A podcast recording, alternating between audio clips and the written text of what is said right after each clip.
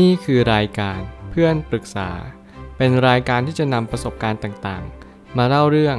ร้อยเรียงเรื่องราว ให้เกิดประโยชน์แก่ผู้ฟังครับ สวัสดีครับผมแอดมินเพจเพื่อนปรึกษาครับ วันนี้ผมอยากจะมาชวนคุยเรื่อง ขายคอมพิวเตอร์ไปให้คนรู้จัก แต่สักพักเขากลับขายเราคืนในราคาที่แพงกว่าเดิมทำยังไงดี มีคนมาปรึกษาว่า ผมขายคอมพิวเตอร์ให้เขา3,000 บาท แต่เขายังไม่ให้เงินผมในฐานะคนรู้จักกัน แต่คอมพิวเตอร์ผมมีปัญหาผมก็บอกไปแล้ว แต่เขาบอกจะเอาเงินของเขาซ่อมเอง คอมพิวเตอร์มีปัญหาหลายครั้ง แต่ตอนนี้ไม่มีปัญหาแล้ว เบ็ดเสร็จค่าซ่อมก็ไม่เกิน 8,000 บาท แต่คราวนี้ผมมาทวงเงินเขา แต่กลับตอบมาว่า เองหามาให้พี่ 9,000 บาท และเอาคอมพิวเตอร์คืนไปดีกว่า ผมอายุแค่ 16 ปีจะหาเงิน 9,000 บาทมาจากไหนล่ะครับ เงินก็ไม่ได้คืน แถมยังจะต้องเสียเพิ่มอีก ผมควรทำยังไงดีครับ เมตตาให้คำปรึกษาผมด้วย เรื่องนี้คือเรื่องที่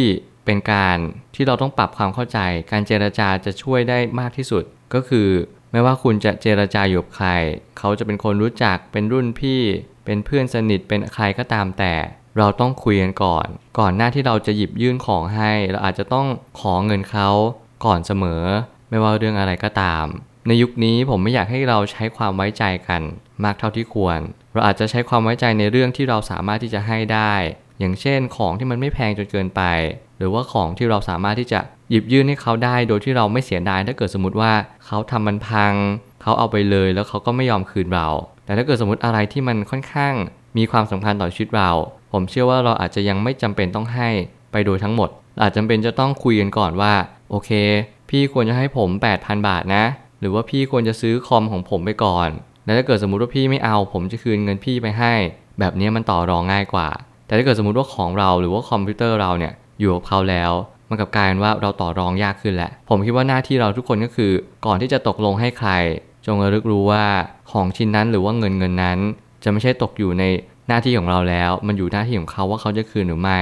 นั่นคือคำตอบที่ดีที่สุด ผมเลยตั้งคำถามขึ้นมาว่า ปัญหาเรื่องเงินเงินทองทองแก้ไขด้วยการเจรจาลูกเดียว ถ้าเกิดว่าเราโดนในกรณีที่ขายของไปแล้ว เขาไม่ยอมให้เงิน เราจะต้องคุยกับพ่อแม่เขาดู แต่ก็ไม่การันตีความสำเร็จ ผมไม่อยากจะแนะนำให้ใช้วิธีนี้ เพราะว่าวิธีนี้เป็นวิธีที่เราเหมือนเป็นคนขี้ฟ้อง แต่ผมก็ยังรู้สึกว่าถ้าเกิดสมมติคุณยังไม่บรรลุนิติภาวะ คุณยังไม่สามารถจะจัดการอะไรได้ด้วยตัวเองจริง ๆ เนี่ย ผมอยากให้คุณลองคุยพ่อแม่ดูก่อน พอเป็นขั้นแรก ๆ ที่เราจะสามารถช่วยแก้ปัญหาให้เราได้ง่ายขึ้นดีกว่า แต่เราก็ต้องดูพ่อแม่เราด้วยว่าพ่อแม่เราเป็นคนมีเหตุผลหรือเปล่า เพราะว่าหลาย ๆ ครอบครัวเนี่ยก็ไม่สามารถปรึกษาพ่อแม่ได้ ก็มีเยอะแยะ สิ่งที่สำคัญคือคุณต้องมีสติก่อนอย่างแรกว่า โอเค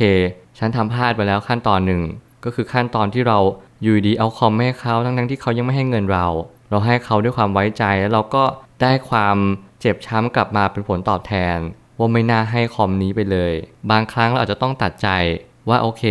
ครั้งนี้เราพลาด ไม่ว่าคุณจะพลาดด้วยเหตุผลอะไรก็ตาม ผมไม่อยากให้คุณเสียกำลังใจในการที่คุณเป็นคนดี เพราะว่าการให้หยิบยืมเป็นสิ่งที่ดีสำหรับคนที่เขาเดือดร้อน แต่สำหรับคนที่เขาเอาเปรียบเราคิดจะ ยึดไปโดยที่เขาไม่ยอมให้เงินเราหรือว่าโดยไม่ชอบทำเนี่ย ผมคิดว่ามันขึ้นอยู่กับเจตนาเขา เราก็ทำหน้าที่ของเราดีที่สุดแล้วทำต่อไป เจตนาคนเราแตกต่างกันไป บางคนก็มีเจตนาที่ไม่ดีตั้งแต่แรก รู้ว่าเราร้อนเงินก็เลยมาเอาของเราไป แต่พอของเรามันดีแล้วไม่ได้แย่อย่างที่คิด ก็พูดส่งเดชไปว่ามาซื้อคืนเป็นราคาที่แพงขึ้นกว่าเดิม ผมคิดว่าสิ่งที่สำคัญที่สุดก็คือ เราจะต้องรู้ว่าเรากำลังทำอะไร แน่นอนไม่ว่าจะเป็น 3,000 8,000 หรือ 9,000 บาทจำนวนเงินอาจจะไม่สำคัญเท่ากับความรู้สึกที่เสียไป คุณขายราคาเท่านี้ ในราคาแบบนี้ คุณควรที่จะเข้าใจว่าบางครั้งเนี่ยมันอาจจะไม่ได้เป็นคำตอบที่ร้อยเปอร์เซนต์ว่า ทุกคนที่ซื้อของคุณจะพอใจ แน่นอนก็อาจจะซื้อของคุณไป 3,000 บาท แต่เขาขายคุณคืน 9,000 บาท รวมถึงค่าซ่อม 8,000 บาท ไม่ว่าอะไรก็ตามแต่ สิ่งเหล่านี้เป็นสิ่งที่เราจะต้องพอใจในสิ่งที่เราทำการหยิบยื่นไปโดยที่ เราอาจจะไม่เอาเงิน เราอาจจะทำให้เขารู้สึกว่าโอ้โห คุณเป็นคนดีจังเลย ซึ่งเป็นสิ่งที่ดี แต่ในความหมายเดียวกันก็คือบางครั้งถ้าเกิดสมมติว่าคอมคุณมีปัญหา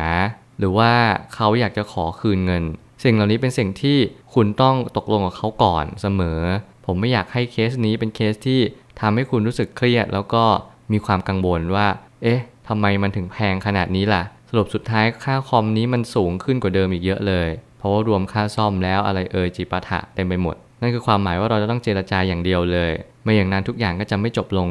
ง่าย ๆ อย่างแน่นอน ไม่ว่าอะไรจะเกิดขึ้นจงระลึกไว้เสมอว่า ความจริงใจเป็นสมบัติของผู้ดี หากเราโดนเอาเปรียบจงจำไว้เสมอว่า ไม่มีใครเอาเปรียบกันได้จริง ๆ บางทีครั้งนี้อาจจะเป็นโอกาสในการเรียนรู้เรื่องของการไว้ใจคน ผมคิดว่าประเด็นอาจจะไม่ได้อยู่ที่เรื่องเงินอย่างเดียว แล้วมันก็อยู่ที่เรื่องความไว้ใจ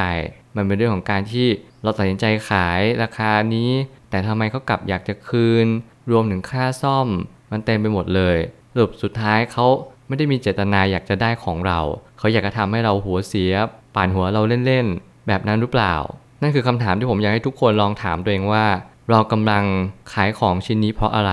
เราขายคอมนี้เพราะเราอยากจะได้เงิน เราร้อนเงินหรือว่าเราอยากขายของชิ้นนี้เพราะว่าเราอยากจะขายมันอยู่แล้ว ถ้าเกิดสมมติว่าเรายังอยากได้คอมนี้อยู่ใช่ เขาจะพยายามต่อรองเราหลายๆเรื่อง พยายามให้เรารู้สึกผิด พยายามให้เรารู้สึกว่าเฮ้ยนายเอาคอมนายกลับไปเถอะ สรุปสุดท้ายมันเจ๊งเนี่ยมันไม่ดีเลยอย่างที่นายบอก เราซื้อมาจากนายตั้งแพงนะสามพันรวมค่าซ่อมเบ็ดเสร็จก็แปดพันสรุปค่าคอมนี้มันไม่ใช่สามพันแล้วนะ สิ่งเหล่านี้เป็นสิ่งที่เราเพิ่งเรียนรู้กันมาหมาดๆว่าคอมนี้มันมีปัญหา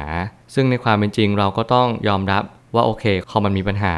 แต่เมื่อไหร่ก็ตามที่เราขายของชิ้นนี้ กฎของการซื้อก็คือ ถ้าเกิดสมมติปัญหามันเกิดจากที่เราซื้อไปแล้ว นั่นคือหมายความว่าทุกอย่างจบสิ้นไปแล้ว การชำระเงินเกิดขึ้นแล้ว เหมือนกับการซื้อของตามห้างเลย แม้กระทั่งเราซื้อของมือหนึ่งบางเคสเนี่ยที่เราแกะซีลพลาสติกออกแล้วเราบอกพนักงานว่าเปลี่ยนได้ไหมพนักงานยังบอกว่าเปลี่ยนไม่ได้ เพราะคุณแกะแล้ว เราต้องถามเขาก่อนว่าแกะเนี่ยยังสามารถเปลี่ยนได้ไหม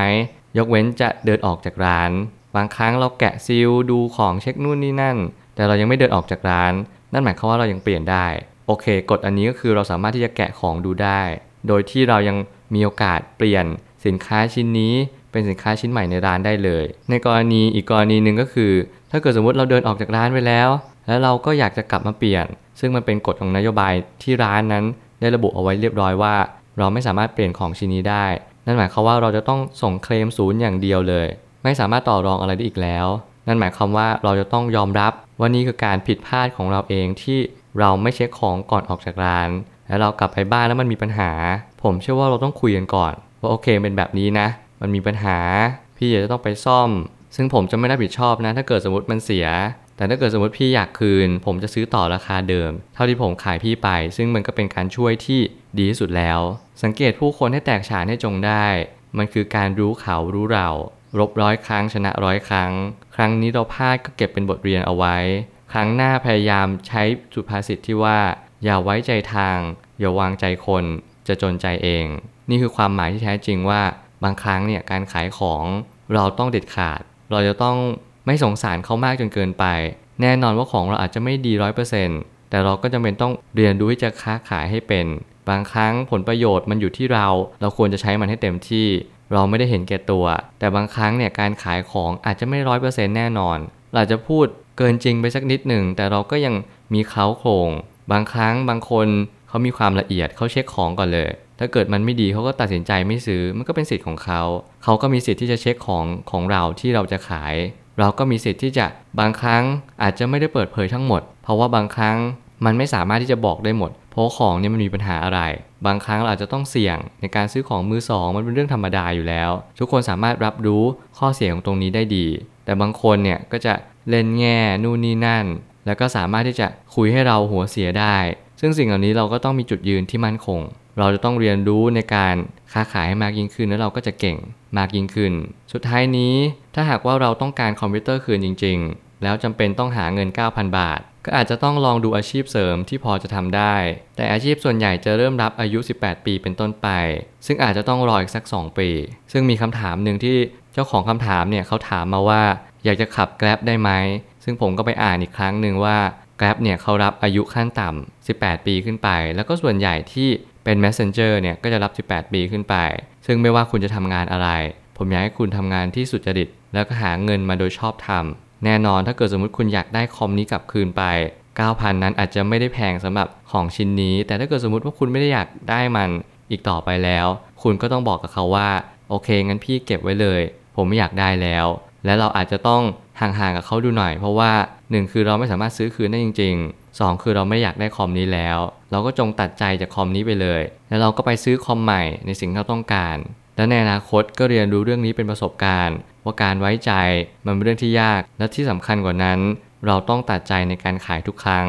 ต้องยอมรับว่าคอมเรามันไม่ร้อยเปอร์เซ็นต์ถ้าเราบอกแล้วอะไรแล้ว ก็สุดแท้แต่ว่าเขาจะมองยังไง เพราะว่าเขาไม่มีสิทธิ์ที่จะมาบังคับเราว่าให้เราซื้อกลับไป เราจงเรียนรู้จากเรื่องนี้เป็นประสบการณ์ แล้ววันหนึ่งคุณก็จะเติบโตเป็นผู้ใหญ่ที่ดี ในอนาคตมากยิ่งขึ้น ผมเชื่อว่าทุกปัญหาย่อมมีทางออกเสมอ ขอบคุณครับ